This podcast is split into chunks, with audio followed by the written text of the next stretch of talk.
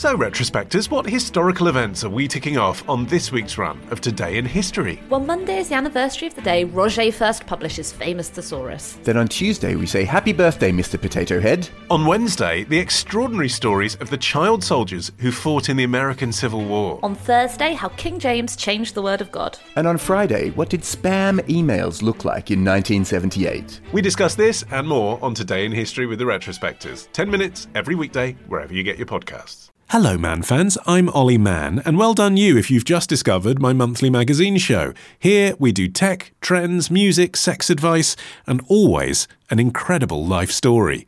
Here's what's coming up today. People don't understand. They don't understand, like, the financial loss, the emotional loss, the the, the children have lost friends. What's it like when your family are torn apart by the justice system and forever live in the shadow of 255 kilograms of pure cocaine? I meet the Freshwater 5 campaigner, Sue Beere. Plus, She's there for you at 3 a.m. if you can't sleep and you feel like having a wank or having a talk, you know. could the trend for AI girlfriends lead to problems in the bedroom? Alix Fox investigates. And Ollie Peart boosts my mood. That's all to come in this edition of The Modern Man. But first, your letters. Hello to Martin, who says simply, Ollie, you make my gym sessions bearable. Uh, that's kind, Martin, but um, don't slack on your pace. Pump that iron. Harder. Uh, hello as well to Timmy Trick, who says, Ollie, I must thank you for so consistently giving us wonderful, intimate perspectives into the lives of extraordinary yet everyday people, plus the lols with OP and the ever educational candid conversations about sex with AF. You're welcome, TT. I'm enjoying these abbreviations. LOL. JJ. Uh, TT continues, uh, TTC. I was appointed ambassador for Whitechapel back in 2017. Wow, I imagine the area has come up substantially since then. That was a good investment. Uh, I've moved around a lot, including out of London, he says, over to Asia, and now back to the UK again. So I wondered, Ollie, could I transfer my ambassadorship from Whitechapel to Cambridge, please? Oh, you want to go where the old money is now, eh? Well, uh, it is an unusual request to transfer an ambassadorship to me. Um, we will do it for you, but there will be a small admin fee, and you will have to pick up one of the required forms from the registry office. You'll need the green one and the stripy blue one. It's got to be signed by a solicitor, and we won't accept emails, I'm afraid. It does have to be faxed. But sure, in principle, consider yourself an ambassador for Cambridge. Congratulations. Uh, we've got a great show for you today, but just before we get going, let's take a moment to thank our episode sponsors, Readly. I love Readly so hard. They are a digital subscription service for newspapers and magazines that is in one handy single app on your phone, on your tablet, on your desktop. I mean, let's just talk about the fact because it's February, let's talk about films, right? Because it's awards season. I love movies. For the fixed price of your monthly subscription, you can read the entire archive of glossy film magazines like Empire and Total Film. But also, they have industry titles. You know, if you don't work in the film industry, you're not going to splash out on a copy of Variety or The Hollywood Reporter, but you can dip into them on Readly and really get a sense of what's going on in the industry. If films aren't your thing, frankly, whatever your passion is, they have a title for you there. Whether it's news, sport, food, oh, recipes look incredible on there on an iPad. And you can download um, whole magazines offline so you can read them on your commute. That's thousands of national and international newspapers and magazines for just £9.99 per month. But you get an exclusive three month free trial of unlimited newspapers and magazines just for listening to this podcast. Go to readly.com slash man now and take out your free trial. That's R E A D L Y dot com forward slash M A N N and read more of what you love. Right, coming up on this month's show, you will learn what a POCA order is. You'll learn what there's been a 2,400% increase in searches for over the past year, and you'll learn what to do if your partner is a grey ace. Let's go. Time for the Zeitgeist, your trends tested with Ollie Peart, who's brought me to Sandbanks, one of the most affluent parts of the country where it costs about £4 million to buy a cupboard. Yeah, although you wouldn't think of it where we're are now because we're looking at a shipping container It's not the most glamorous view. and it's a really dull day and, it, and they're in a half empty car park. To be honest, even an abandoned mini golf is festive as far as I'm concerned. But you, you live in Poole, so you're used to that. Yeah, yeah. Um, but the bleakness might be appropriate anyway, um, because we're here because uh, Tanya in Croydon tasked you last month, Ollie Peart, to investigate SAD, Sad. seasonal affective or affected disorder. Affective disorder. Affe- affective disorder. Um, seasonal affective disorder, the NHS think around 1 in 15 of us suffer from over the winter period. So, like from autumn, as things get darker. See, that's a smaller number hmm. than if you ask the general public, do you feel a bit depressed this time of year, isn't it? Being honest. Yeah, seasonal affective disorder are sort of recognised in a in a clinical sense. So, like from from the NHS's point of view, is it's seasonal depression. So it's more se- severe than just feeling a little bit glum. Because I think if you ask most people in the winter, it'll be fifty percent hmm. that would go, oh yeah, it's just a bit shit, isn't it? I just I get a bit low or whatever. So, do other people that get depression all year round be like, oh, you're just a fair weather depressive? Yeah, you want to try it in the summer? try me miserable in June on the beach. yeah, exactly. Yeah, in 30 degrees in your flip flops crying. So it is, it is, it is a serious league of depression when it's recognised. Then it is equivalent to any other kind of clinical depression. Yeah, yes, in, in the sense that it, it has physiological symptoms, if you like. The theory is that the lack of sunlight affects a part of your brain called the hypothalamus, Ollie. Yes. It basically is responsible for the production of melatonin, which is the hormone that makes you feel sleepy, and serotonin, which is a good mood hormone.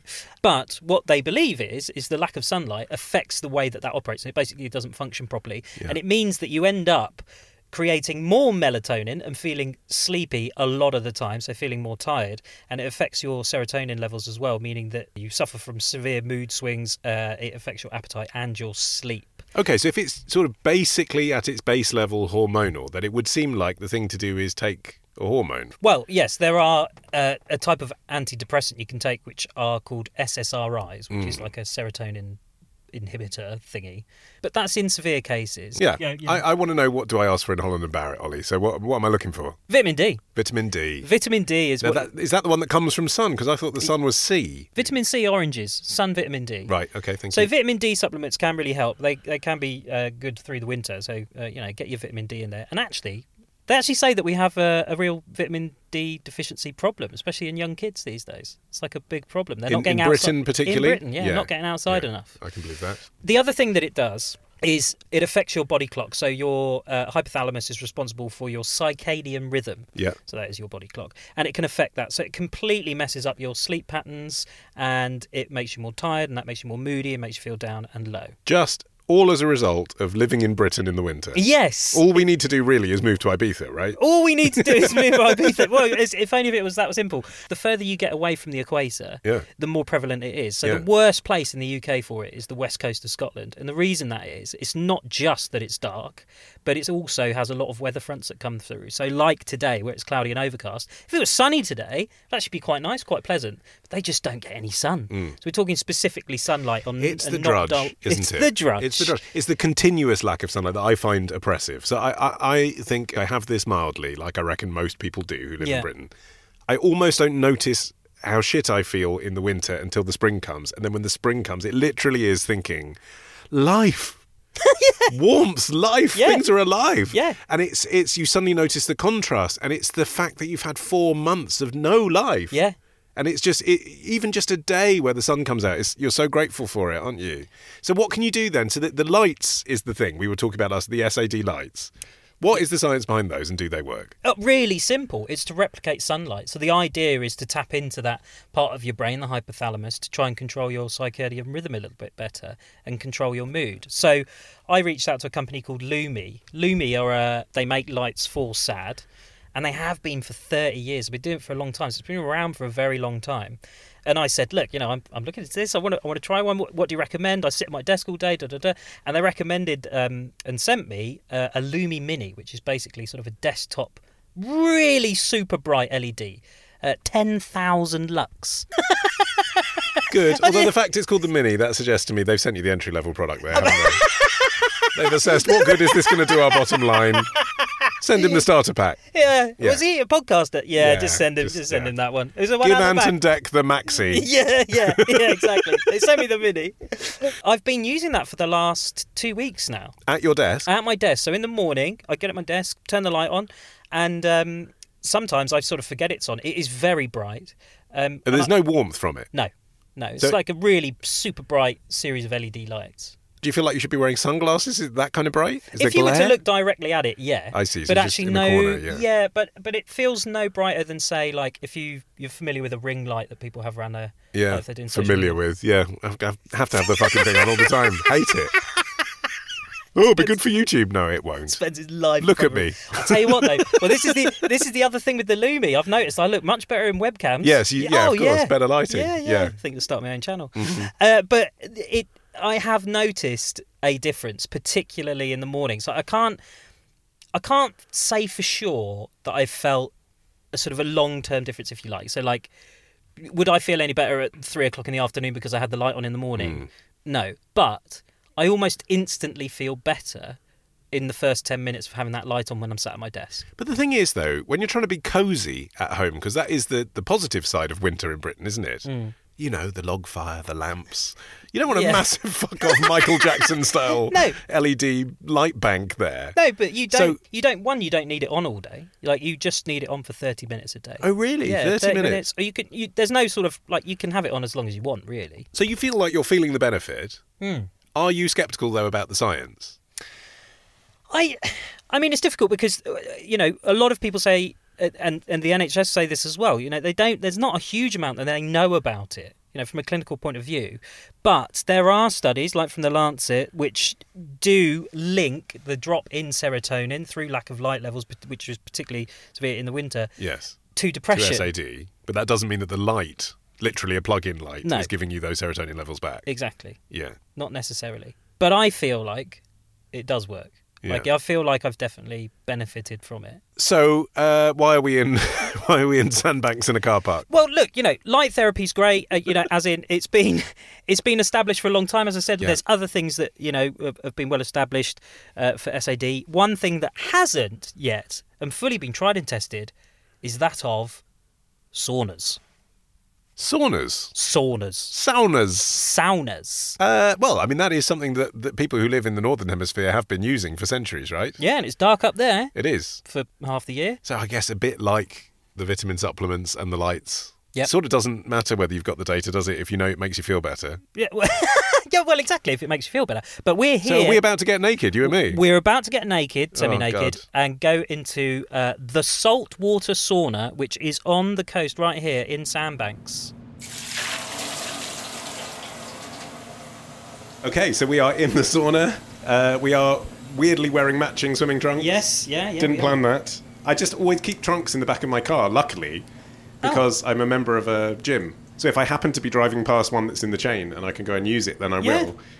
But I actually dislike saunas. Right. because I find the dry heat a bit oppressive. Yeah. I mean, this is oppressive. Yeah, and so you're going to hear me slowly run out of breath over the next few minutes. Yeah. Well, we. we we- So we why don't you describe where we are? Okay. Well, right now we are in a a um, a wood-clad, sort of Scandi-looking shed. I'm going to describe it as, and we're looking out of a view of a, a, an angled window that is that that you would find in like a a, a Scandi noir drama. It Like- is stunning. Yeah. So I mean, Sandbanks, the beach is beautiful anyway. If you've never been here before, it's beautiful golden sand like a Caribbean island, but it's fucking freezing. So this is actually great because oh, you can hear I'm out of breath. Yeah. Because I'm I'm warm Yeah. uh, and I'm looking at the view that you'd like to see when you're warm and you never normally are. We're looking out the window. A man's just walked past. He's wearing a thick down jacket and hiking boots, and we're in swimming trunks. In, I, I have no idea how hot it is in here. That sign behind you says Gone bright red like a ginger tomato. that tomato. thing behind you says 80 degrees, yeah. but it can't be that hot in here. Well, it's hot. We've only got a half hour slot. The lady Elena we just met told yeah, us. that sounds That's all I'd too want. Much. Yes. I mean, I'm really, I'm not uncomfortable. No. But it's just the difficulty is broadcasting whilst doing this. You'd want to be sitting quietly Yeah. Contemplating. and maybe not with a colleague But you can, if you so choose, go into the sea mid sauna. I mean, when Elena just said that to us Yes. and we were about to come in for our slot that you've booked us, Yeah. I was thinking, absolutely not. I mean, it's freezing cold out there. It's very co- cold. I've been walking around with three layers on Yeah. and been cold. Yeah. One of those days where English people, all they're saying to each other is, Hi, oh, cold, isn't it? Yeah. It's like that. But when you're in here and you're so hot, it does kind of make sense to go out there. It would be reviving if you know you can come back in here. Yes, exactly. And and the the sauna was set up with some research that suggests if you go through these temperature extremes, it's very very good for your cardiovascular health. Yes. Um, but it also releases a huge amount of endorphins. And this is the bit that we're interested in because this is the bit that helps us feel great in the Hmm. Mood winter. boosting, yes. Mood boosting. Yes. And that's what this is about, really, for us. So you've got to weigh it up, haven't you? How depressed you feel versus your family history of heart disease. Will I have? I a have heart some of both. yeah, yeah. And this this is extreme heat. Yeah. Like I'm trying to. I've been in saunas before. Don't remember them being this hot. It is hot. I'm sweating. But again, like I said, we're not supposed to be talking in here, really. No. We're supposed to just be enjoying the view. That is tremendous. And I do feel it's difficult to feel sad in here. Well, that's because if you were to cry, your tears would evaporate. They would. Yes. You wouldn't notice them. You wouldn't notice your tears. They'd go. "Tss." Are we going to do it then? Yeah, we should do it. Should we go, Go in- into the water. We're going to go into the water. The freezing cold February Dorset water. Bearing in mind, there are people literally walking past now, wearing down jackets and yeah. hiking boots. Yeah, yeah. Okay, well let's Five try. it. layers. Okay. Okay, we're stepping outside the sauna. Oh. It's bracingly cold. Yep. There's a dog looking at us. There are some people that are dog walkers that are looking at us funny because. Oh, Well, you see, I think that's because we're sweaty and we're in swimming trunks. It's not because we're going in the sea. Oh, the sand is very cold. Right. Okay, we're coming to the sea edge. Okay, we're hitting the water. Oh, my oh, blimey. Christ! Oh, that hurts. That actually hurts. Oh! No! Oh, oh my god! Okay, that. Oh, Ollie! Ah! You haven't actually. gone, you've got to go down to your waist at least. Yeah, that physically hurts. Just down to your knees. Oh my god! Okay, right. God. I'm going to duck myself in, quick. Here you go. Ah! Okay. Oh my god! We're done. Okay. Okay. Okay. Oh my god! I don't feel What? depressed. Do you? I feel invigorated. My body's thinking, oh, okay, we're in survival mode. Yeah, My, I'm uh, not feeling depressed. yeah, my body has gone into full-on survival mode. Okay, we're, Going, we're going back in. Oh, that's good. Oh yeah. That feels good. You know that bit at the end of horror films where the victim is wrapped up by the police in one of those blankets? Yeah. That. Do you know what I mean? Yeah. The thing with the endorphins, Yes. I felt that immediately. Yes. That felt great. It woke me up. It was horrible and great in equal measure. Yeah, yeah, yeah. Because of the setting that you're in. Yes. I mean, this is deeply luxurious and lovely, isn't it? Yeah. There's something really amazing about it. It is. I would do this again. Yeah. And I think come in the winter rather than the summer. You wouldn't want to be in the summer, would you? No, no. This, This is the very time to much do a, it. This is a winter activity for Yeah. sure. You wouldn't want to do this in summer. You wouldn't need to. It's invigorating. And it is invigorating. Uh, right, before we find out what your challenge for next month is, Ollie, and apologies, listeners, if I do pass out in the next few minutes. Yeah. Um, uh, we should thank our sponsors for the Zeitgeist this month, Beer 52. Where for a monthly subscription they will deliver beer to, your, door. To your very door. Did they? Did you get the box from them this month? I did. I don't expect you to remember a brand, but do you remember what nation the brand was from? the thing that I was taken aback by this month was actually that it just came with a nice bag of pretzels. Oh, the snacks you get with the box. Yeah, I know Very it was. Uh, yeah, they straight down within minutes of opening. Actually, They are the ultimate beer discovery club, showcasing the world's very best brews. This month's theme features beers from eight different breweries across eight different countries, including South Korea, Argentina, and New Zealand. yeah. And do you know how hard that is to try and replicate that in a supermarket? You can't. You can't go around a supermarket and try and get eight beers from eight different breweries from all these different parts of the world. You just can't do it. Uh, and, and if you were to get yourself a bag of delicious pretzels, the bag would be too big, wouldn't it, for a beer snack? Exactly. But the ones they send you for free with your beers, they're perfect. And if you don't want um, dark beers, because I do actually like a stout, but if you don't, you just want a light case, you can choose that. You can also learn about all the amazing breweries and beers uh, featured in the award winning Ferment magazine. And even if after all that you're unsatisfied for any reason, You just you would be perfectly satisfied. um, you can pause or cancel at any time. And for you, man fans, Beer 52, because they're sponsoring the Zeitgeist this month, are offering you a free case of eight new and exclusive beers from across the world. Just go to beer52.com slash man and cover just £5.95 postage to receive your beers now. That is beer52.com slash man. I have sweat dripping onto the microphone as I'm speaking. I've got sand up my crack. Beer52.com slash man to claim your free case now. Beer, the number five, the number two, dot com forward slash M-A-N-N. Uh, right, Ollie, would you like to know what your challenge is for next month? yes, do it now quickly before I set on fire. Yeah. It's go to Jamaica and sit in an igloo. Um, it comes from Francis in Leeds, who says, I've noticed a trend I thought you guys would be interested in esports. This is up your oh, street, yeah, isn't it? yeah, yeah. But specifically, esports players who are now moving into their real world equivalents. Formula One, in particular, has found new drivers this way. I'd like Ollie to investigate and maybe enter an esports competition. That's interesting because we did shoutcasting once, didn't we? Remind me? Yeah, it was basically the commentators of esports, Oh, yeah, yeah. and we looked into that when that was sort of, I say, relatively new, relatively new to us anyway. Well, people monetizing it on the internet, basically. yeah, yeah. Uh, that's interesting. We've done like electric cars and electric water sports as well, haven't we? But the, the mer- the real life merging of like computer games and sport, we've we've we've never chucked you into that furnace before. No? I mean, if you can train an astronaut on a simulator, then uh, surely you can train an F1 driver on a computer game. Monkeys, typewriters. Uh, I'm looking forward to that next month, Ollie. Uh, oh, Elena from the sauna has just laid out some pretty lighting for the next guests on the beach. Oh, they Looks paid like someone's about to get married. yeah. Ollie, thank you. I look forward to seeing you next month. You too, Ollie. Uh, coming up, you will meet Sue. Uh, she's been through the mill, but she's a fighter. That's as much as I'll say about that. But first, it's time for our record of the month. It's from Vince Freeman. It's taken from his album Scars, Ghosts, and Glory, dropping in March. This is the new single, Blame Myself, and it's out now. No other. Cause you didn't own me, and I didn't know me. I blame myself and no other. Cause you didn't own me, and I didn't know me. Nothing like time to teach me what I thought I wanted. Was fool's gold, I was sold. I thought I had it all, and the choices were mine.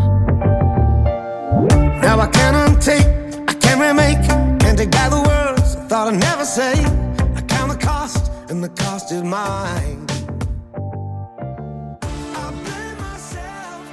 No. Now, we cover miscarriages of justice quite regularly on this show. Uh, we try and show you what it's like when you're in the eye of the storm, and also to reflect, uh, as the title of this whole series suggests, on how stories like that are relevant to the modern world in particular. What is it that's different in the 2020s when you're accused of a crime? Sometimes it's that people can use social media or crowdfunding to help their campaigns for justice. Sometimes that there's been a change in the law. That might mean you can overturn an original conviction. What we've not reflected before is that these days there's now also an American style non profit law charity in the UK who actively seek out people they believe have been wrongly imprisoned, reopens the evidence in their case, and campaigns for their release. They're called Appeal. And this month we're talking to one of their staff who's been directly affected by this issue. Her name is Sue. She grew up on and still lives on the Isle of Wight, and since her story revolves around her husband, John, I started by asking her how they met. I met John, oh gosh, 33 years ago in the local pub after work on a Friday through a friend, a mutual friend. I knew John from around, but I actually got to talk to him for the first time this Friday after work. Like the, there used to be the this certain pub, the Crown in Ryde, was the pub that everybody went into after work. Um, I worked in the bank just down the road. John was steel erecting and had a little garage. Used to do some me- mechanics and tinkering around, and sort of yeah, just started chatting, and then it just blossomed. Yeah, so yeah, it's interesting you say you knew John from around Yeah. That's kind of an Isle of Wight thing, isn't it? Absolutely, it is. Yes, the Isle of Wight is like um, like a big village. Everybody knows everybody. If you don't know that person, you know someone that does know that person, and yeah, everybody knows or is aware of everyone's business. Really, So that must be quite a strange thing. I don't know because I've never had that, but like someone that you know to look at, then suddenly finding them romantically interesting. I mean, you know, you had 20 years before then Yeah. to, for that to happen. Well, it seems a strange thing in a small yeah, I, community. was- yeah, I suppose it just yeah something clicked. You get talking to them, spend time with them, and yeah, yeah, it grew from there. We rented a lovely little cottage down um, this little lane. Idyllic. It was idyllic. You know, just early stages of marriage, building your life together. Go for a pub lunch, go cycling, go walking. I had ducks that we kept in the garden, which is quite funny. Morris and Boris. Yeah, life life was really good. After a few more years came kids, three of them, Maisie, Ellie, and Flynn. And then on January the 18th, 2011, their lives changed. So the, on the 17th of January, the night before, John had been frantically looking for his driving licence because a couple of weeks beforehand, I'd had a bit of a knock in his cherished Warrior pickup, taking Ellie to brownies or something, whatever I'd been doing. And the insurance company was sending a, another vehicle out for us the following day to take his van away to repair it. But before they'd leave it with him, he had to show his driving licence. John being John and having no organisational skills whatsoever, which he he knows I'd say this, didn't have a clue where it was. He's you know he's rummaging through that drawer in the kitchen, couldn't find it. The drawer, you know, his sock drawer, wherever he might have put it. Um, pulling the house to bits, pulling the car to bits, pulled his van to bits, couldn't find it. And then in the night he went, "Ah, it might be in that cubby hole." So the next morning in the dark, about quarter to seven, went outside to go and find his driving license. Next thing I know, I've just come downstairs with the ch- two youngest children.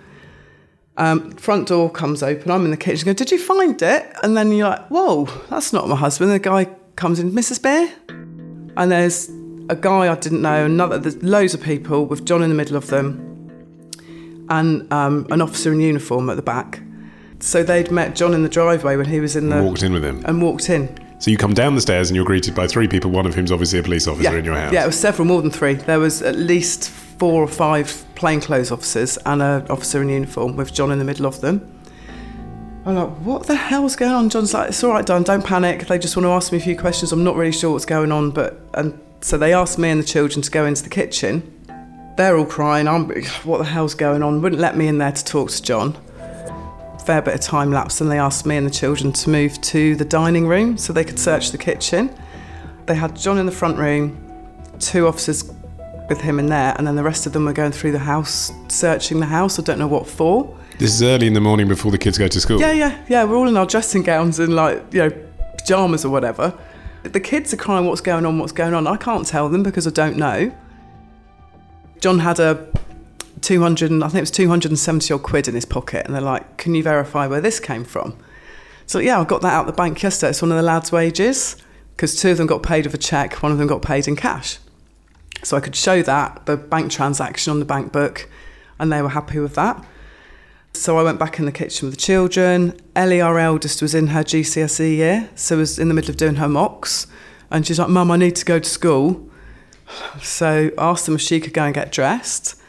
Bit of a conflab, and then they decided, yes, she could go and get dressed. But a policeman had to stand outside her bedroom while she got dressed. Wow. And I worked in a primary school at the time where Maisie, our middle child, went to. Uh, and I was like, I, I need to ring into work and let them know I'm not going to be coming in. That was an awkward moment. How the hell? Hello, it's just Sue here. Can't come into work. My, my house is being raided. What did you say? Well, luckily, one of my best friends, Helen, was the secretary at school. So I rang her and she was like, You all right? I was like, Helen, um, you know, I don't know exactly what I said, but something along the lines of, You're not going to believe this. I haven't got a clue what's going on. The police are here raiding our house.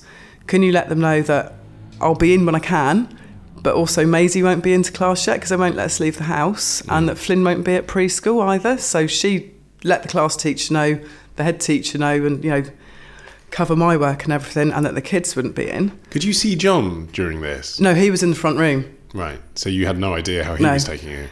No. And they said, Well, we're going to take your husband. We, we want to go down to his office and we're taking him with us. So they take him away, they handcuff him. behind his back. And Flynn, our youngest, was four. He was still at play school.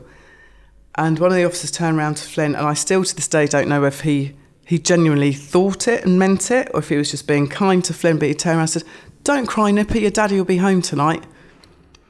And they said, Actually, John, put 40 quid in your pocket so you can get yourself home tonight. Hmm. So he did.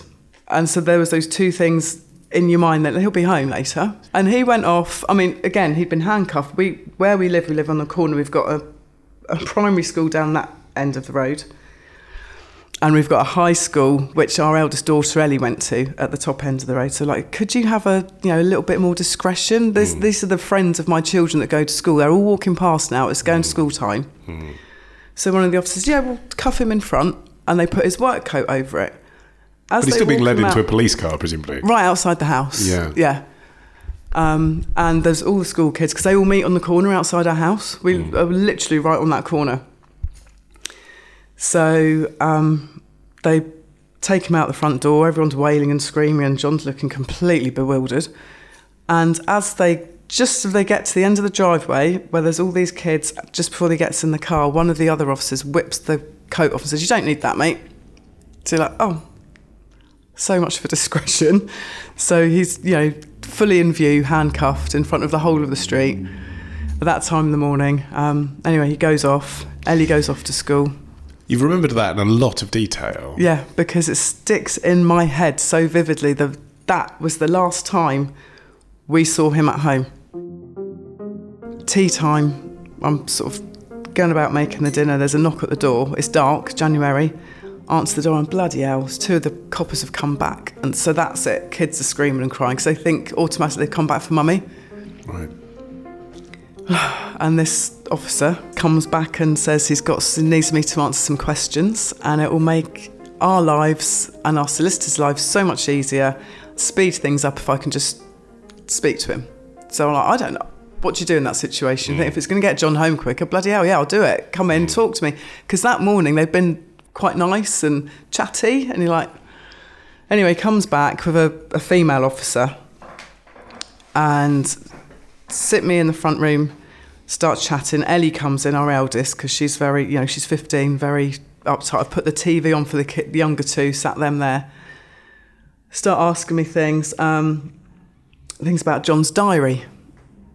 So I was like, okay, because it shows his movements, where he was, and the reason that he was working where he'd been working. And so I was like, well, yeah, have his diary. There's nothing to hide at all they got very excited actually when they saw. Um, so when you put an- a scaffold job up, you erect it. When you take it down, it's called striking.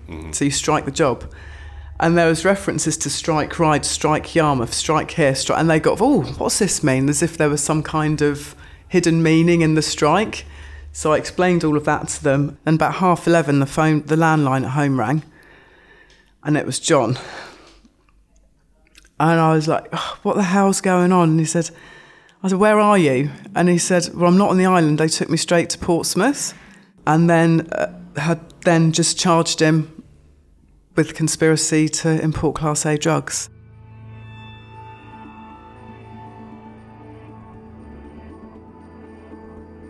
Did John tell you then in that call that the thing he was being suspected of was being part of quite a big cocaine smuggling bust that had happened the year before? Yes. So you knew about that I story? knew about that because it had been, again, we live on the Isle of Wight. Everybody knows everybody, and it was all over the local papers. Jamie was a friend of John's, um, and they'd recently sort of met up again because John had been working on the Harbour Master's office, which is right where Jamie kept his boat in Yarmouth. Mm-hmm. They'd been doing scaffold for, I think it was solar panels or something. Anyway, Jamie had asked him to go and pick this crew member up, a new guy, nature of fishing. They always, you know, employ casual labour as they need it. John had done that, but it was more than one person, his work agent, and someone else had driven them down. And he just went, it all got very complicated. Friday afternoons is a nightmare for John because it's wages day, go to the bank, do this, tie up, all the stuff that you have to do at the end of the week. And it had taken a lot of time out of his day. And he came in late.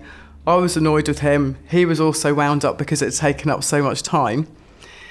And then when Jamie and the boys were arrested, he was like, bloody hell, he I could have got pulled up. You know, I could have got caught up in that. So Jamie and the boys, as you put it, they were uh, arrested and charged with being part of a cocaine smuggling bust. Yeah. How much cocaine? Oh, 50, well, it changed. The, the amount, it changed from like 53 million to 56 million, like millions and millions, 50 something million pounds worth of cocaine. That had been left in holdalls, right, in the ocean. Yeah. And so the allegation was that cocaine had been left in holdalls in the ocean and that they were picking it up That they, yeah. to sell. Yeah. What was your opinion about that story then? Like, what was the gossip in the pub? Oh, the gossip. Oh, it's, it's Chinese whispers, isn't it? But you, you know what people would and wouldn't do, and you're mm. like, well, that is just. It's, there've been forced. There've been ridiculous storms that weekend that it was alleged to have happened, and you're like, there's no way. You, you know what they're saying because there wasn't too much. It was all just like oh, there's been a big drugs bust. These guys have been pulled in for it. You know, oh god, they must have done it. They must have done it because they wouldn't have been arrested. Because that's what everybody thinks when hmm. someone's arrested. Well, they wouldn't be arrested for no reason. Then this is the next year. So, so he he'd picked up the guy. Then they'd they'd all been arrested. That had been a big local story. Yeah. But on that day, you hadn't thought that it was connected until well, no, he said. because it's just completely gone. You know, it's like your life moves on, doesn't it? So it wasn't until then when he he rang me that night that you're just like, oh, so now you have been pulled in for this. So anyway, we go to the court the next day, and my dad, bless him. He says, "Right, I've got my credit card for bail. I've got a thousand pound limit," and you're just like, "Oh God, I hadn't even th- I hadn't even thought of that because you I've never had to think of that before." and presumably, you couldn't talk to him. No, no, hadn't seen dark, him. No, no, no, no, no. So I don't know how he is. I didn't see him. We got there, got to the court, going through the, the front of the court, and I see two of the police, the plainclothes officers, the NCA, or SOCA as they were then, and found out with a, another lady, who I found out later was the lady from the CPS. Um, and I go up to them because they're the only people I know, and they'd been quite happy to talk to me the night before and come back and ask me questions and sign the statement. I said, "Yeah, What's happening? And he turned round, the same officer, and said, What happens now, Sue, is your husband needs a really good solicitor. And I was, What? And they just walked away. All three of them just walked away. Was there any part of you though that did think, well, maybe? I mean, you know, because you hear about women who, for example, don't know their partner's having an affair. Yeah, no, John's a really shit liar. There was no part of you that thought, I don't know about his other life. Because he was completely open with me. Why would he? Why would he put us in that situation? We had no need to do anything like that. You know, why would he do that? I completely, I, honestly, I believe in him 100%. I can see that. Yeah. But it's a situation where people would find their trust being tested. Yeah, yeah. But you didn't feel that. No. John had been refused bail because he was a flight risk, apparently. So he was held on remand and taken to Winchester from the court. Didn't hear from him for ages. My poor dad, he trying his best to hold it together, and obviously he had to break that news to me and the kids. Mm. I'm having to tell the kids that the policemen haven't decided when Daddy can come home because what do you say? Because I still don't know anything. Um, tell the kids, try and get them settled, bedtime, you know, a routine, keep it normal. Did you contact at this point any of the families of the other men that were caught up in? No, because I didn't know how to.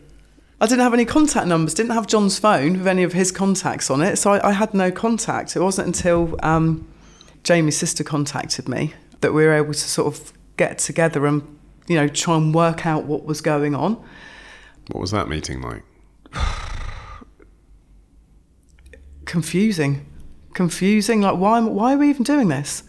What the hell's going on? You know, and th- they were obviously further advanced because Jamie had been arrested all those months beforehand. And was in prison too. He was able to get bail because his wife Nikki was dying of, had very ill with breast cancer. Mm. So he was able to get bail, very strict terms, and be at home with her and the family. Um, yeah, that was yeah, that was it was that was really difficult for them as a family. Obviously, John had had a duty solicitor when he was arrested, and then that automatically switched over to someone like a in that office took over a lady called Alex. You just put your trust in them. You don't know. I've- never had experience with solicitors, um, so you put your trust in them and think they're doing all the work, and the you know the solicitors, the barristers, the QC. And who's paying for the solicitor then? Because you said duty solicitor. Does that mean? So that's all on legal aid. yeah.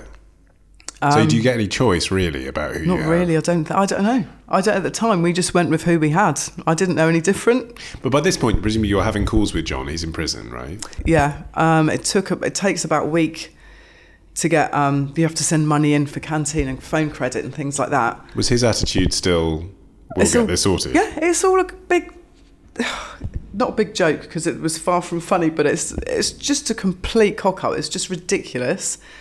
The solicitors will deal with it. So you put your faith in them, um, and the fact that you're going to get the the correct stuff given to your legal team. In the years since, it's become clear that not all the best information was given to their legal team, and that's been the subject of many news features and podcasts on John's case ever since. But for Sue, at this point in the story, she doesn't know any of that, and neither does John when she visits him in Winchester Prison. Everyone's so unhelpful. There's nothing. There's no one to tell you what to expect. No one to tell you that you can take this and you can't take that, and you can only take change and you can't take notes and you can't. You know, you can have a hug, but you can't sit and hold hands. You can't comfort each other. They moved him from Winchester up to Wandsworth. So I That's think I, quite a journey. yeah, from the, From Isle, the of Isle of Wight. Wight. Yeah, yeah. Bearing in mind there was three prisons at the time on the island, they're not going to make life easy for you. It just feels like the families are serving. The, well, we are. We're serving the sentence along with the person that is in prison hmm. because you have those struggles. You have got to have the money to book your ferry, which the Solent is the most expensive stretch of water I think in the world. It's ridiculous money. It's very, very expensive to take a car over. And when you're not emotionally available, when you've got young kids crying, screaming, playing up because they are emotional as well. Was there any support relating to that? What do you tell the children? How do you look after No, them? No, there was nobody. And again, we lived on an island with three prisons, but there was no support network. There's nobody that could give me any advice. Because how were they taking it? By this point, when he's been moved into a different prison, it's been months. Yeah, not good. Bearing in mind that Ellie was approaching her GCSEs as well. They're all being strong. I think because we had so much love and support from our friends and family, especially. I mean, my mum and dad were amazing, and my siblings, everyone rallied round. Like, still take Flynn to football to make sure they still did their clubs and things that I couldn't do because I was still trying to, you know, whatever I was held up doing. And they kept life so normal for us and kept us afloat, really. But gossip travels fast on the island. Yeah, yeah. Did your kids Uh, have to there deal was- with that? Yeah, they did. Flynn, for example, uh, he was four, kicking the ball about on the driveway. Someone slowed down and said, All right, mate, how's your dad? Oh, he's not at home, is he? He's in prison. Like, why would you do that to a four year old boy? You know, why? Why would you do that to a Yeah, I don't know. What do you what what did he get out of that? Why what was funny to him to do that? I've never understood that. And poor Flynn came running in saying, Mummy, you know, crying and everything. And I was so angry. I suppose, I suppose, an element of um, vigilantism. Like you know, Yeah, someone thinks someone's done something bad, So they're gonna- So part of the yeah. punishment is the community turns on the family. Yeah. That's part of the punishment. Yeah. Were you in court for the trial? Initially, I didn't because that I was called as a witness for John. So I wasn't able to go in for the first couple of weeks. Had you been sort of coached at all in how to behave on the witness stand? Um, not, yeah, they'd kind of. I wasn't going to. Li- I'm not the sort of person to lose my temper and fly off the handle easily, but I was more of an emotional wreck and getting upset. And how to, yeah, I mean, you go in there conscious that you- whatever I say could or could not jeopardise all of this. Mm. You know, are they going to try and, you're just worry, are they going to trip me up? Because all my only experience was from the TV or from, Yeah. you know, those things that you watch and they're Yeah. being tripping people up and you're like, shit, what are they going to say to me? And you're, you're scared because all you want to do is do the right thing mm. and make everything better and for it all to come to an end and everyone go back to normal. You know, we came away on the last day when the jury had gone out for deliberation to make that decision. And we're like, oh my God, this is going so well. The judge in his summing up had said whatever he'd said in his summing up. And we're like, wow. Came home, um, told his mates the next day, you know, but we went up mob handed because we, we were bringing them home. We were coming home, coming up for that decision. You know, Jim, his mate, got a bottle of champagne. And basically, you felt like that because the evidence was circumstantial. Yeah, They didn't really have anything. They didn't have anything, yeah. And the way that the judge had summed up and sort of, you know, made you think, whoa, he's kind of directing the jury well, the way we read into it was that it was all going really, really well and they'd be coming home. Jury came back in and first, they started with Jamie first, guilty. Poor Nicky, his wife, got up and left the room. John, guilty. I don't remember doing it, but um, I've been told since Danny Payne told me that he's never heard such a noise as the noise that I made. I don't remember doing it. Obviously, it was a reaction. Um, I went through them all, and then they broke for sentencing, and we had to go back in after lunch for sentencing. I remember going down to a pub. What was that lunch like? Fucking terrible, actually. I think is the only way to describe it. We went down to this pub by the Thames because it was in Kingston. Down by the river, and I remember my dad buying me a massive brandy and sitting there drinking, and we were all just completely in shock. And then it was like time to go back in, and we went back in, and they had two police officers on the in the public gallery because they obviously thought we were all going to Kick off. kick off. And then when they said 24 years, you're just like, what the hell? That is 24 years. That's that is that's forever. You're trying to digest it. You're trying to process it. It's such a big number. And then all I could think of was, I need to let Ellie know. I need to speak to Ellie. Dad rang my mum. John's dad rang John's mum. By the time I've got my head together enough to ring Ellie, the good old local press had put it on their website, and some of the kids at school had told her that her dad had gotten sent down for 24 years. So I wasn't even able to to tell her myself. I was in Kingston; she was on the Isle of Wight. Mm-hmm. I can remember Ellie going, "I'll be nearly 40 when Dad comes home," and you're like, "What the hell?" Hmm. You know, that was my age then. Hmm. John's QC said he would like to try and appeal the conviction. But you're left in this uh, okay, you do that, I don't know how to do that.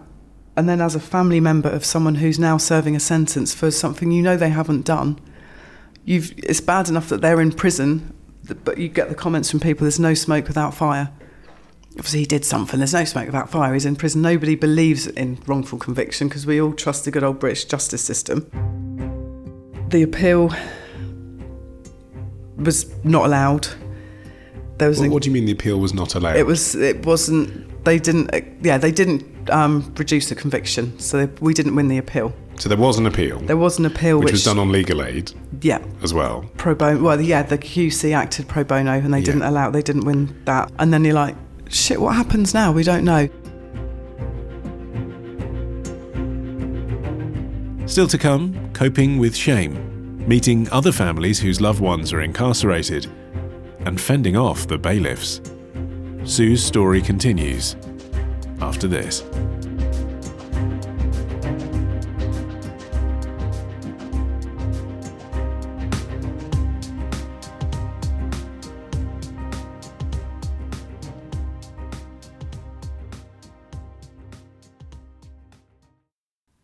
Back to my conversation with Sue now. It's a few years into her husband John's sentence for his part in smuggling 255 kilograms of cocaine into the UK with a street value of 53 million pounds, a crime she is certain he did not commit. And Nikki, sister of Jamie, one of the other men convicted, is trying to spread the message theirs was a wrongful conviction. Nikki started campaigning. We were doing interviews. We were doing articles in different medias. She set the website up, Five Men, 104 Years. And then one of the journalists that we, um, Nikki done an article with and recommended that we approach Emily Bolton, who'd set up the Centre for Criminal Appeals, now known as Appeal. And, and who is Emily and what are appeal? So Emily Bolton is the founder of Appeal. Um, And she's the a law lawyer. charity. Yes, she's a lawyer who used to. She was working in the states with a lot of clients on death row. Um, a lot of experience of working the American system, and luckily for us, she decided to come back to the UK and set up the law charity here using the same sort of system and techniques as the American system and investigate and help people that are affected by wrongful conviction and miscarriages of justice. So, an organisation that's there specifically to support people Right. that have been let down on their appeal, their Yes. official appeal. Yeah. But Yeah. there's still merit in the case. It just needs more yeah. work. Yeah, and they're able to help with the the application to the CCRC to seek evidence, to, to investigate it, and to know what documentation they that we should be looking at. And it was since coming to appeal that the case became known as the Freshwater Five. That's right, yes. so Freshwater Bay is the area of the Isle of Wight where the drugs were found. That's right, yes. So and there was five men, so they're known as, for simplicity, yeah, the Freshwater Five.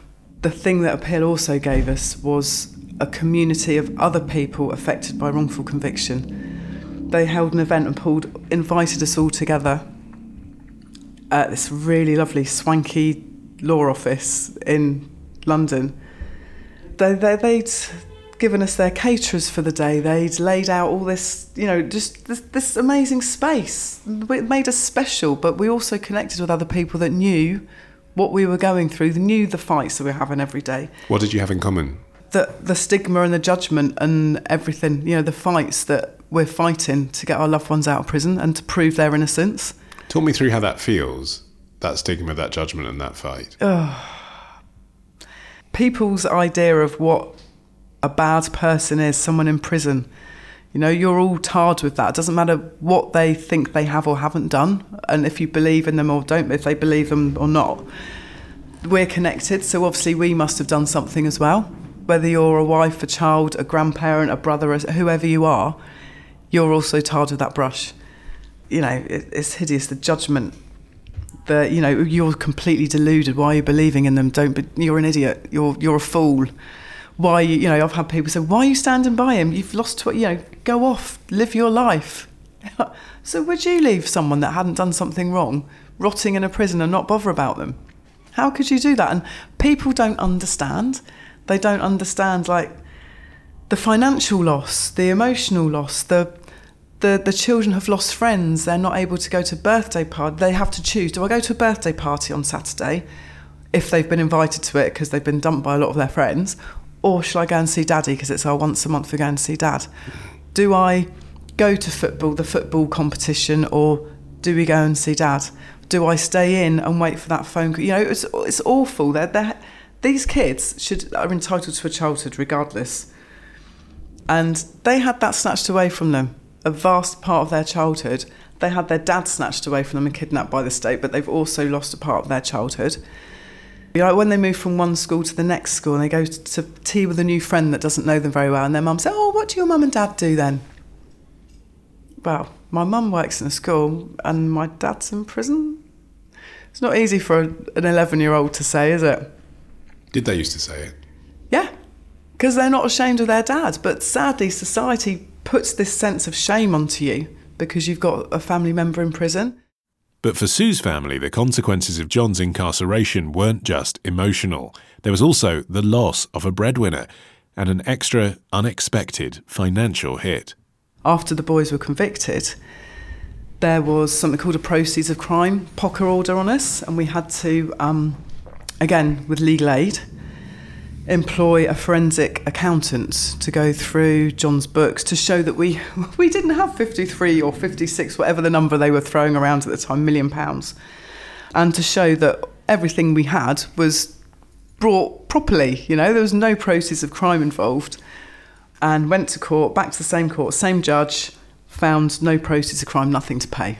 It's the same judge that sent them to prison for 24 years for importing 53 million quid's worth of coke found that they didn't have any any money, anything. then about six years down the line into the conviction, John had a letter. He was in maximum security prison, and the post in prison takes a long time to come Okay, through. Just on that, why was he in maximum security prison? Because of the length of his sentence, he had to serve, apparently, so we're told he had to serve a term in a maximum security prison. Wow. Even I mean, even if Yeah. he had done it, there's no reason that he'd be a danger to the public. No, that no, just seems exactly. extraordinary. I know, I know. It's mad. Um, anyway, John received this letter. It was just the week before Christmas, and it was from a debt agency, debt recovery agency, on behalf of the legal aid, giving him two weeks to act from the date of the letter.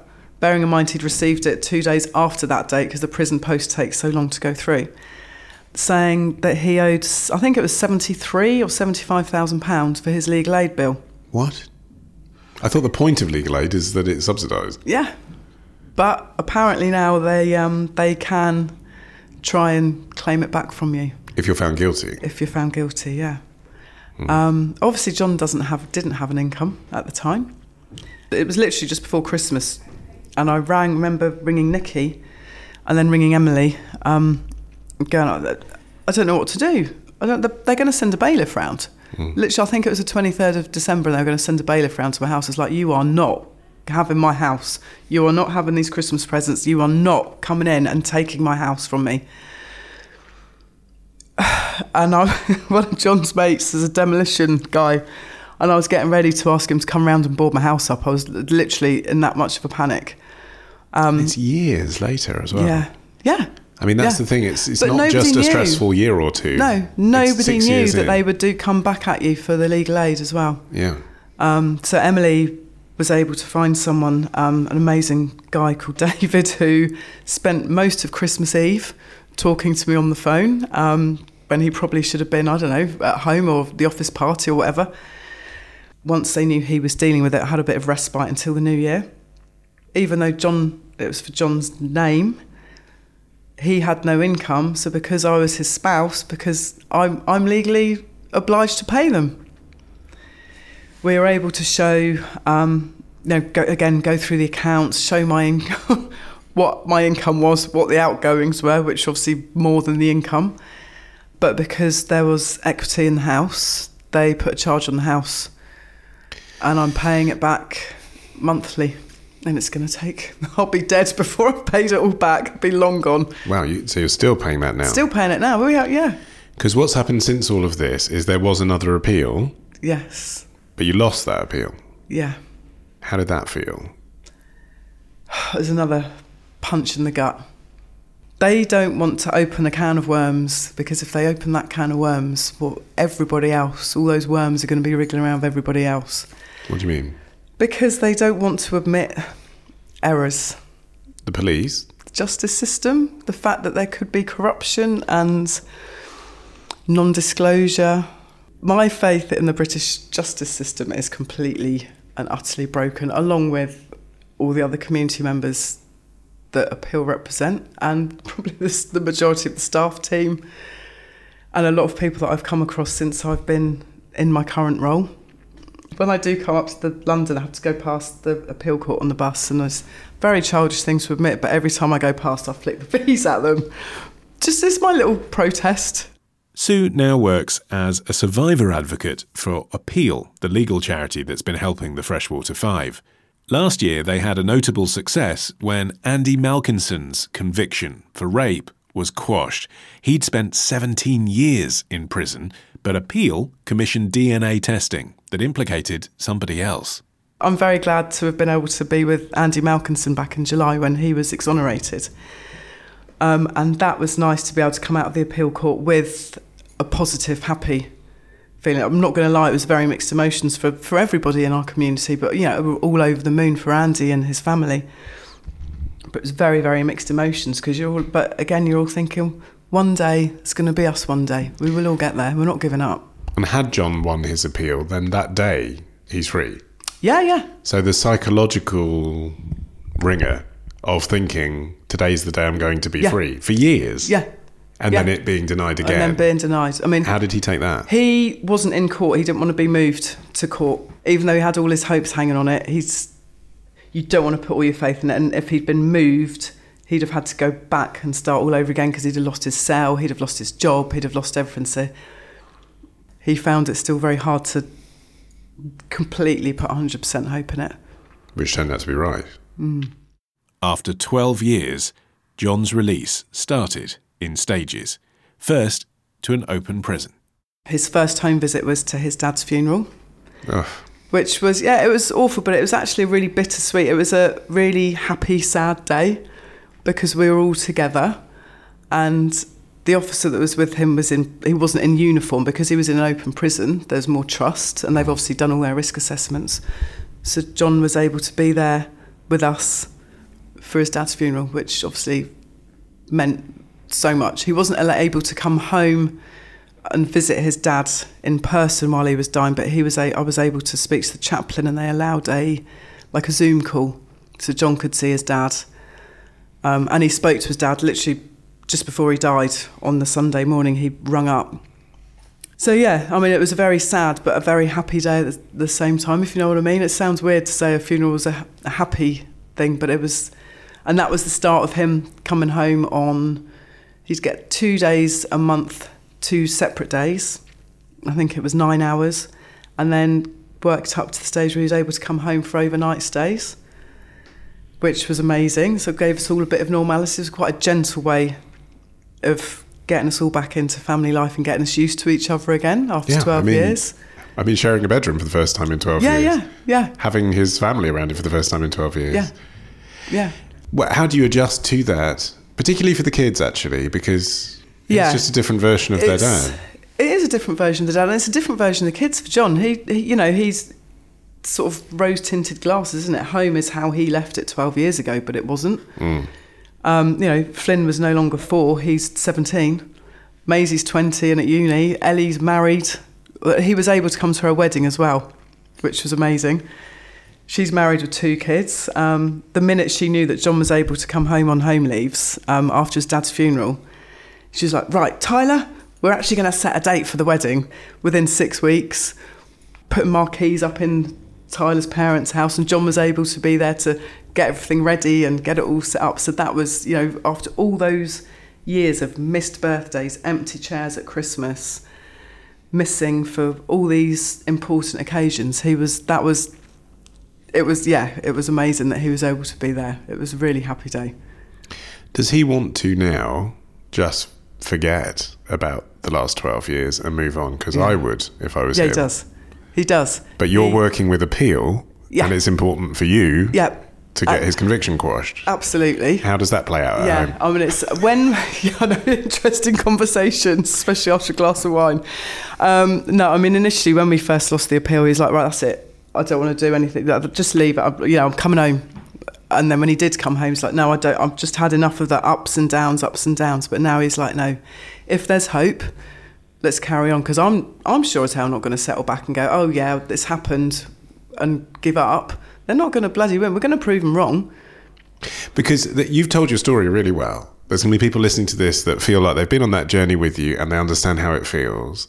They'll still, despite everything you've said, there's still going to be that niggling doubt in the back of a lot of people's heads right now thinking, yeah, but he lost his appeal recently. Yeah. He's lost two appeals. He's lost two appeals. Yeah.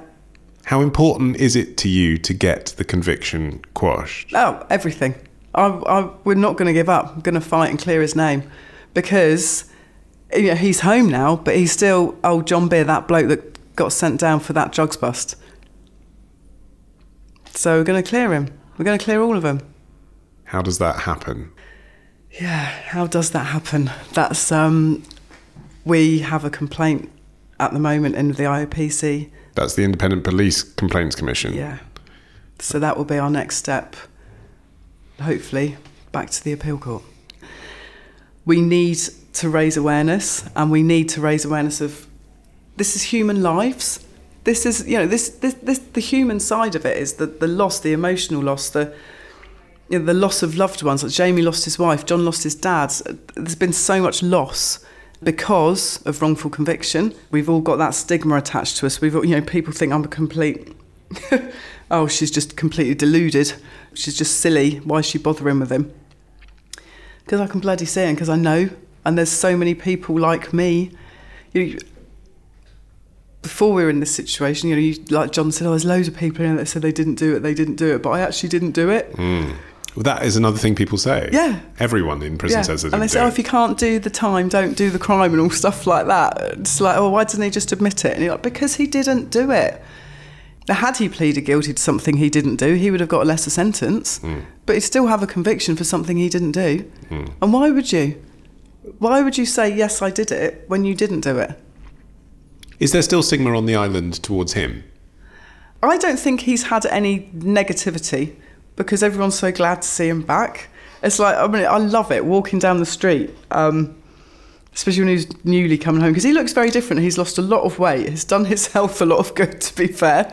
Looking at the positives, um, so people sort of do a double take. As if to say, oh, bloody hell. And they come over, and some people will cry, some people will hug him, some people will just go, and they, they don't know what to say. Yeah, I remember being in, I think it's our local Wetherspoons, and John was like, Who is that old bloke over there keeps looking at you? And I was like, That's so and so. We went over and spoke to so and so. went, Jesus, it's Johnny. So I thought you were out of another man. I said, No, it's my husband. He's home. Sue Beere. You can find out more about the Freshwater Five and donate to Appeal on their website, appeal.org.uk. And in the spirit of Ollie Peart's Skillathon, I asked Sue what she really needed from you, and she said she's really keen to hear from anyone who could provide specialist psychological support for families affected by the trauma of a family member serving a sentence. If you think that could be you, let us know via our website and I'll pass your details on to Sue. Uh, coming up next, Alix Fox unpicks the trend for AI girlfriends. That's your sex and relationship questions in the foxhole. After this.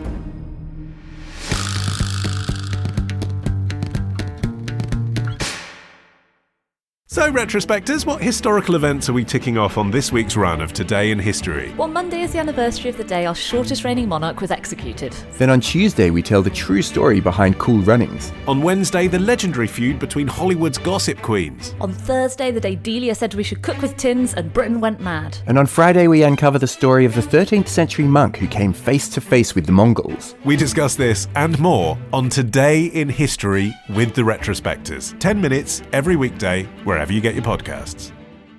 It's Foxhole time, your sex and relationships questions with Alix Fox. Hello, Alix. Hello, Olly Mann. Is that supposed to be a robot, I'm guessing? Yeah, we've got quite a robot themed foxhole this time, Ooh. so I thought I'd lean into it vocally.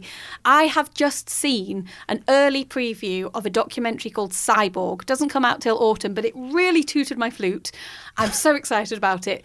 It's about a guy called Neil Harbisson who was born with a severe form of colour blindness, Uh-huh. who's had a chip linked to an antenna uh, implanted in his brain that now allows him to perceive colour but as sound. Oh, okay. And you've been thinking about that, have you? When did you see the preview? Uh, I saw it last weekend. Okay, and it's been, playing on my yeah, mind so exactly. much. It's full It's been of swirling around in there. it's full of fascinating details, like the fact that he tried to put green lipstick on his girlfriend in order to make her sound better to him visually, uh, and he now can perceive uh, ultraviolet and infrared light. And uh, he says that UV light sounds so high pitched and screeching and screaming that if other people could hear it in the same way that he does, he doesn't think skin cancer would ever be a problem because they'd just run off the beaches in terror. There you go. We're not just here for the sex tips. You get film recommendations as well now. What was it called? Cyborg. Cyborg. Cyborg. Okay, coming in the autumn. Uh, in the meantime, let's take your sex and relationships questions. This one has been submitted by an anonymous man in his late 30s who says he is happily married. But, Alix, my wife has always had a low libido and has recently started identifying as grey asexual. Definition for us on that one, Alix. Grey asexual. Grey asexuality occupies the grey area between being a sexual person and being an asexual person. It means that you might very rarely have sexual feelings. Hmm. They might only come under very certain circumstances or just happen once in a grey blue moon. I see that. So, like on a Venn diagram of asexuality and sexuality, you're the Ki- bit in yeah, the middle. kind of occupying the middle. Yeah, okay. yeah. That's a new one for me. That's useful. Thank you. Uh, I've been satisfying my sexual urges largely by myself, he continues, and have recently started using a handful of AI girlfriend apps for this purpose. Uh, we're going to define that for you in a moment as well. Uh, while I don't hold any delusions of these girlfriends as being self aware or sapient, sapient, that means like uh, a machine that can think like a human. He knows they're not human. He doesn't ascribe any profound wisdom to them. Basically, he knows they're bots. I do enjoy getting to role play romantic and sexual situations in a judgment free environment. I basically view my interactions with them in the same way I would a video game. The problem comes from the rare occasions in which my wife does want to have sex. I've never had trouble performing before, but since I started using these AI girlfriend apps, I seem to be unable to maintain an erection for more than a minute or two when I'm with my wife. I'm more than a bit perplexed by the situation. I have no trouble getting and staying hard when I'm taking care of business by myself. So this seems to be a psychological issue as opposed to a physical one. Would quitting these AI apps cold turkey do the trick? Or are there other things to consider? At this point, I'm worried that I'm going to be so in my own head about things that even after I quit using these apps, my own self doubt and anxiety at having failed to perform previously will prevent me from performing in the future. Okay, so it's an erectile dysfunction problem, which I wasn't expecting, but let's just go to the unusual route from our perspective anyway, we've not covered.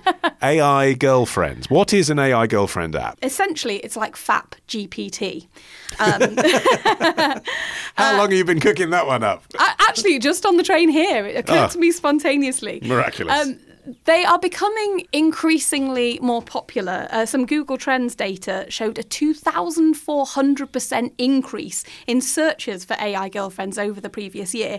And that equates to around 73,000 searches every month for AI relationship or companionship or girlfriend bots of this type. I reached out to possibly the most qualified person that I could have imagined speaking to about this topic. Her name is Dr. Chloe Locatelli. She's just finished her PhD at King's College in London and she specialises in sex tech. So that's things like digitized sex dolls, VR porn experiences, sex robots, and girlfriend AI interfaces. And she summarised a, an AI girlfriend as being an artificially intelligent avatar that has a humanoid construction that you speak to primarily through your smartphone. So it's a, a feminized, sexualized chatbot that you can exchange texts with. Hmm. A lot of them also allow you to exchange voice notes. So you can leave them a message through the medium of speech and they'll reply to you again in quite a um, what we would typically imagine to be a feminine voice. She uh, particularly specialized in studying one um, called RealDoll X which is an ai girlfriend application that also syncs with a sex doll. It's like a connected Furby, but for sex. yeah, as a fuck bee, if you will. but she explained to me that actually an eyebrow raising number of these AI girlfriend apps, which are aimed at heterosexual men, very much also have this emotional side where they invite men to uh, share their thoughts about how their day has gone. There's there's a lot about two way care. Oh, how are you? Um, how are you feeling this evening? Let's look after each other. She said that th- she wouldn't say that the emotional side of it is the primary function for a mm. lot of these apps.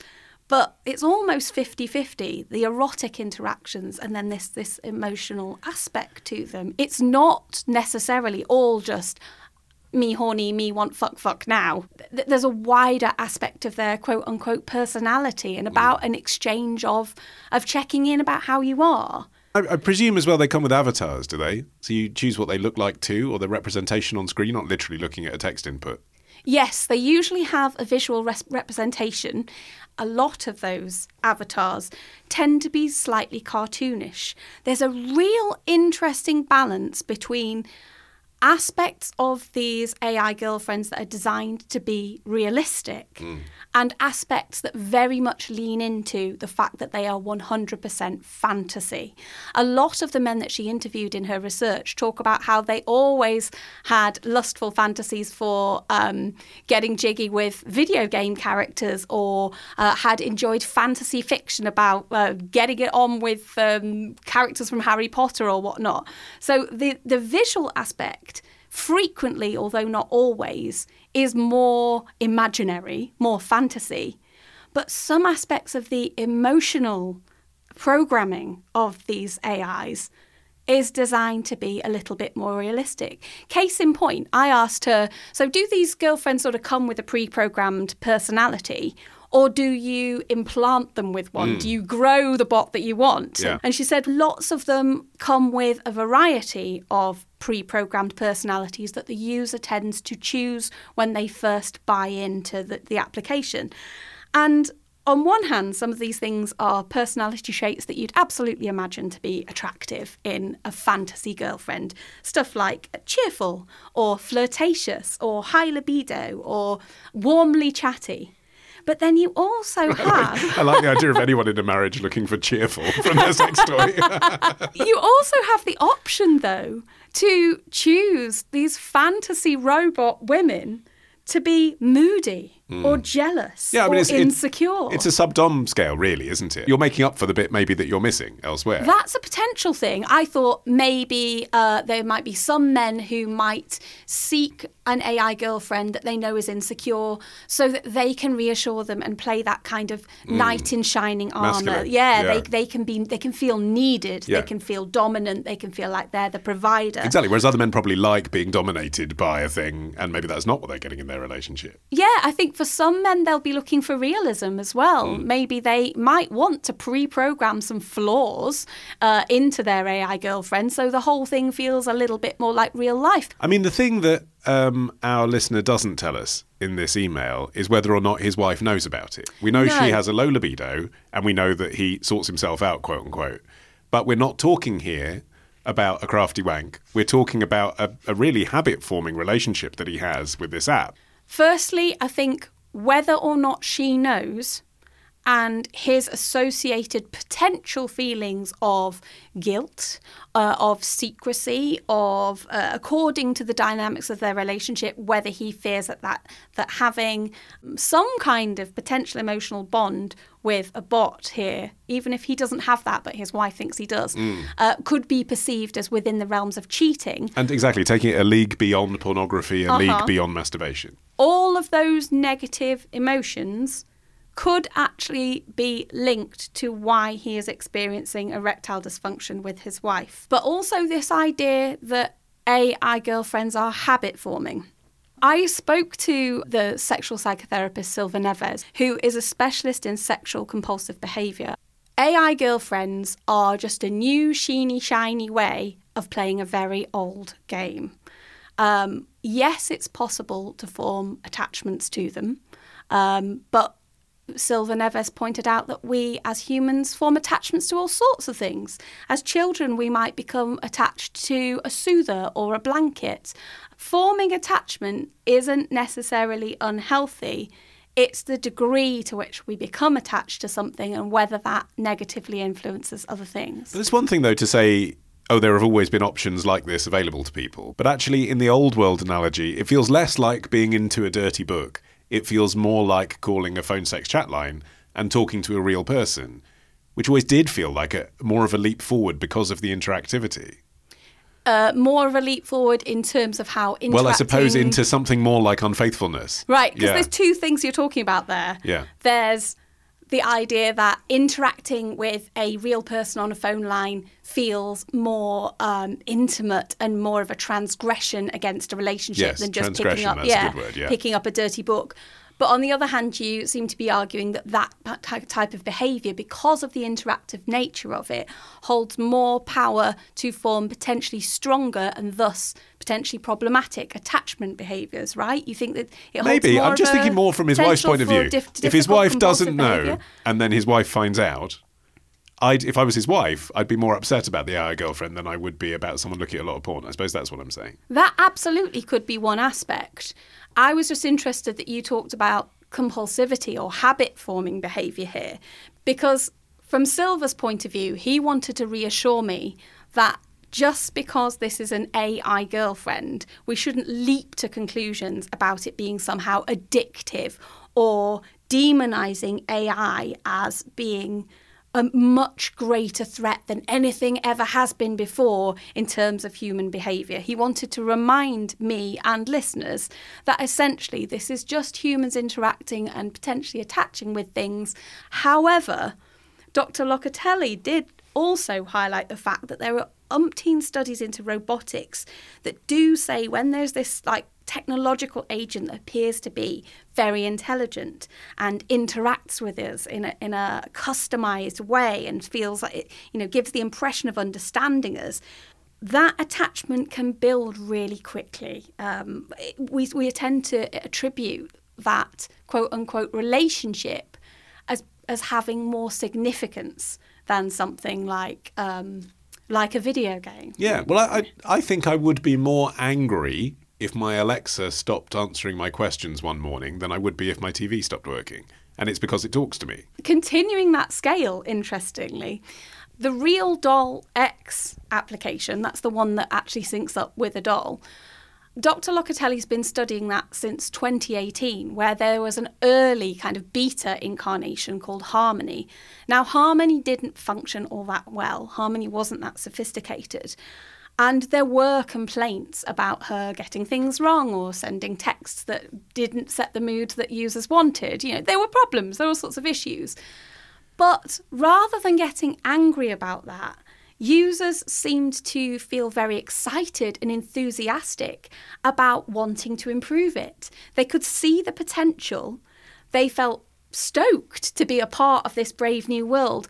But also, there was this element that suggested to me that because they were shaping these, these sex dolls, these companions, that there was almost a softness in their approach. They were more likely to be forgiving of the technology making errors and to want to teach it and to want to build it.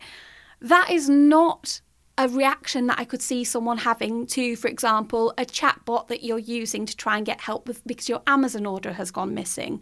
When that sort of chatbot technology goes wrong or underserves us or, or, or you know, has an error, we get pissed off. When the sex, the early sex AI girlfriends went wrong, the reaction was often one Found of sympathy and support. Yeah. Uh, let's get on to the second part of the question. So, an inability to maintain an erection with his wife during the rare moments of sexual um, intercourse that they do attempt to have. What's that about, do you think? Obviously, you're going to caveat it with you're not a doctor, you don't know all the details. We know all that. But what, what's your instinct? You know me so well. I actually would posit the argument that it, it's potentially not the AI girlfriends or the use of them directly that is the main problem here. The fact that his um, his wife, our listener's wife here, only very rarely says that she wants to be physically intimate means that when she does make those moves, suddenly there's the stress and the pressure that it- it's happening and it's happening now and it might not happen for another three and a half years or whatever. so it's intrinsically like quite high stakes. Um, Chloe pointed out um, the fact that his wife is a grey sexual or a grey asexual. You can also say grey ace. Um, I like that- grey sexual, that's even better. I think it sounds a bit Mulder and Scully. It It's a bit reminds me Star of- Wars. Yeah, little grey aliens Yeah. or something.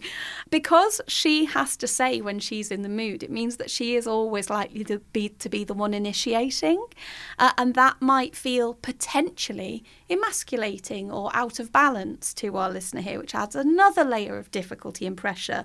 Um, he may worry that in her newly found grey sexual identity that actually she doesn't really want sex at all that maybe she's just trying to be nice to him because she pities him which in itself is not a really very sexual Mm. Not a sexy feeling. idea, no yeah. in this email he does say that he one of the things that he enjoys about the AI girlfriends is that they're non-judgmental Mm. now we don't know whether his wife is actually judging his high libido in a scathing way. Maybe she thinks he's nagging. Maybe she finds it uncomfortable or irritating that he might, you know, ask for sex when she doesn't want it. That might not be happening at all, but he might just be perceiving himself as being judged by her. And then, of course, we've got the old problem of once you have experienced erectile dysfunction with your wife on a single occasion, the fear of that happening again can mean that it's a self fulfilling prophecy. Can you see how there are already, without the potential problem of the AI girlfriends, there's already so much here. I can, although the fact that he has made the connection, and this reminds me of, of when we did an episode, Porn Messed Up My Brain, with, Mm-hmm. with an interview subject who said, I believe, whether it's true or not, I believe that watching a lot of pornography has made it impossible for me to get an erection with my girlfriend, so I'm going to stop watching pornography, and that worked for him. Yeah. Because this listener has made that connection and feels instinctively that this might be the issue, in a way, what's the harm with? I mean, it's it, it, to me. You say, isn't it? Why do I keep asking? Is he compelled? It seems to me quite interesting that he's asking you for permission to go cold turkey. I mean, just try, just try for a month not looking at it. Obviously, that's not really something he wants to do. It's interesting that he has assumed causality here himself. Silva says he sees this a lot in his work, particularly with regard to porn. People like to pin the blame on that in their mind when actually the situation can be um, to do with completely different things. And he finds sometimes that people do go cold turkey and stop watching porn, but that doesn't magically fix the problems that they've been experiencing with erections or, or other issues in their in their relationship.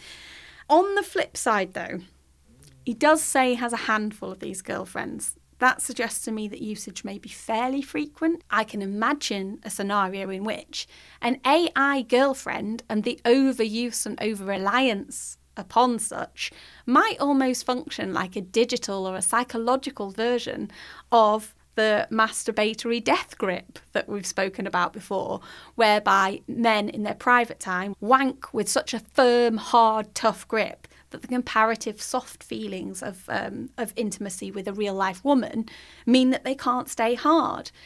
Maybe the very scripted, very predictable, very easy interactions that he's having with AI girlfriends, where he says X and they say Y, and it's uh, you know it's you, you put in a, a particular line and you know exactly what you're going to get out. You know that your AI girlfriend is always going to be easy to please and keen to please you. She's there for you at 3 a.m. if you can't sleep and you feel like having a wank or having a talk. You know, she's there for you for you and your cock around the clock.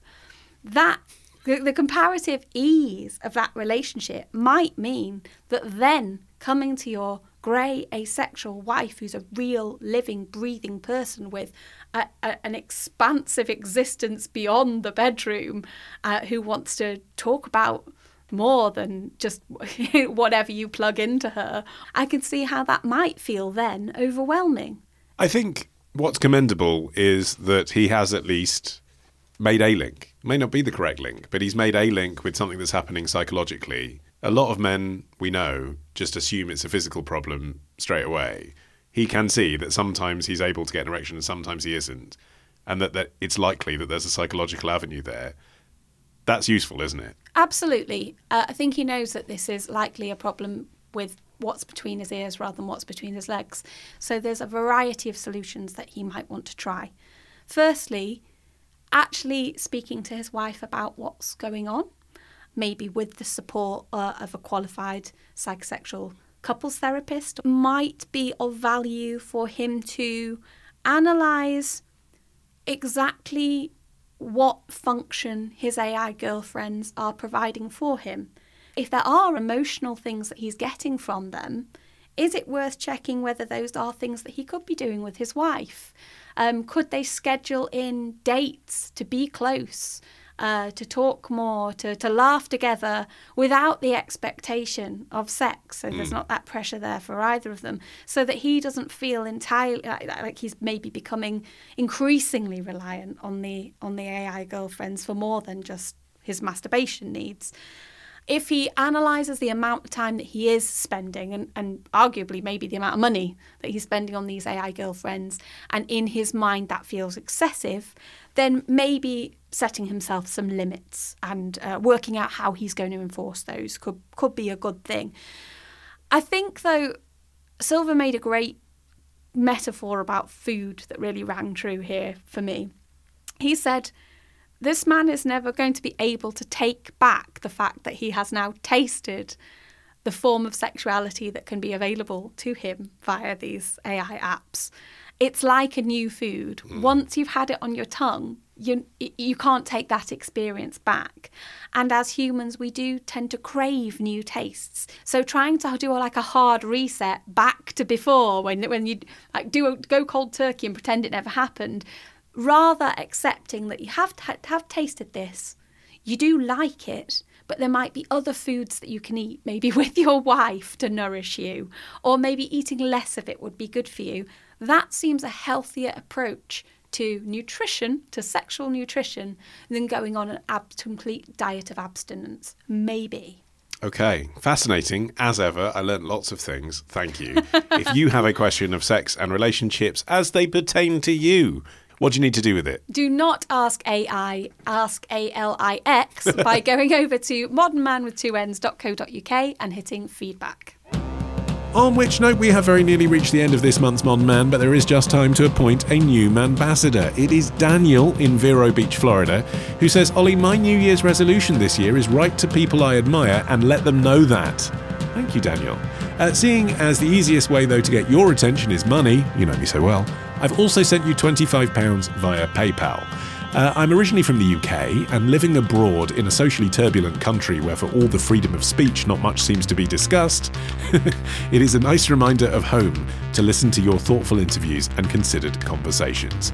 Uh, Daniel, look, you only live 90 minutes from Disney World. How much fortitude does one man need? But I am willing to make you my ambassador for Vero Beach. Hell yeah. If you'd like to be an ambassador, buy us a beer, drop us a line, secure links on our website. Our theme music is by Django Django. I've been Olly Mann, the producer, Matt Hill, and we'll see you with something new on the 10th of March. I blame myself and no other. Cause you didn't me.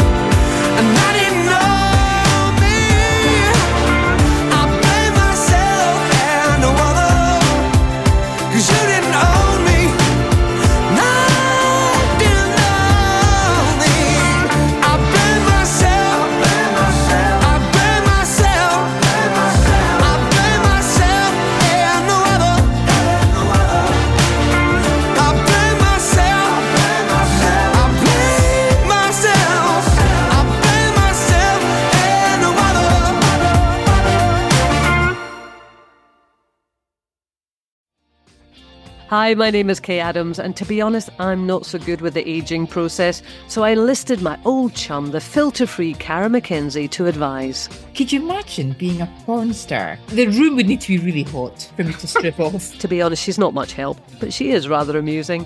And along with some great guests Jo Brand, Andi Oliver, Anton Du Beke, Ruth Langsford, and Craig Revel Horwood, darling, we are learning how to be 60. Listen wherever you get your podcasts.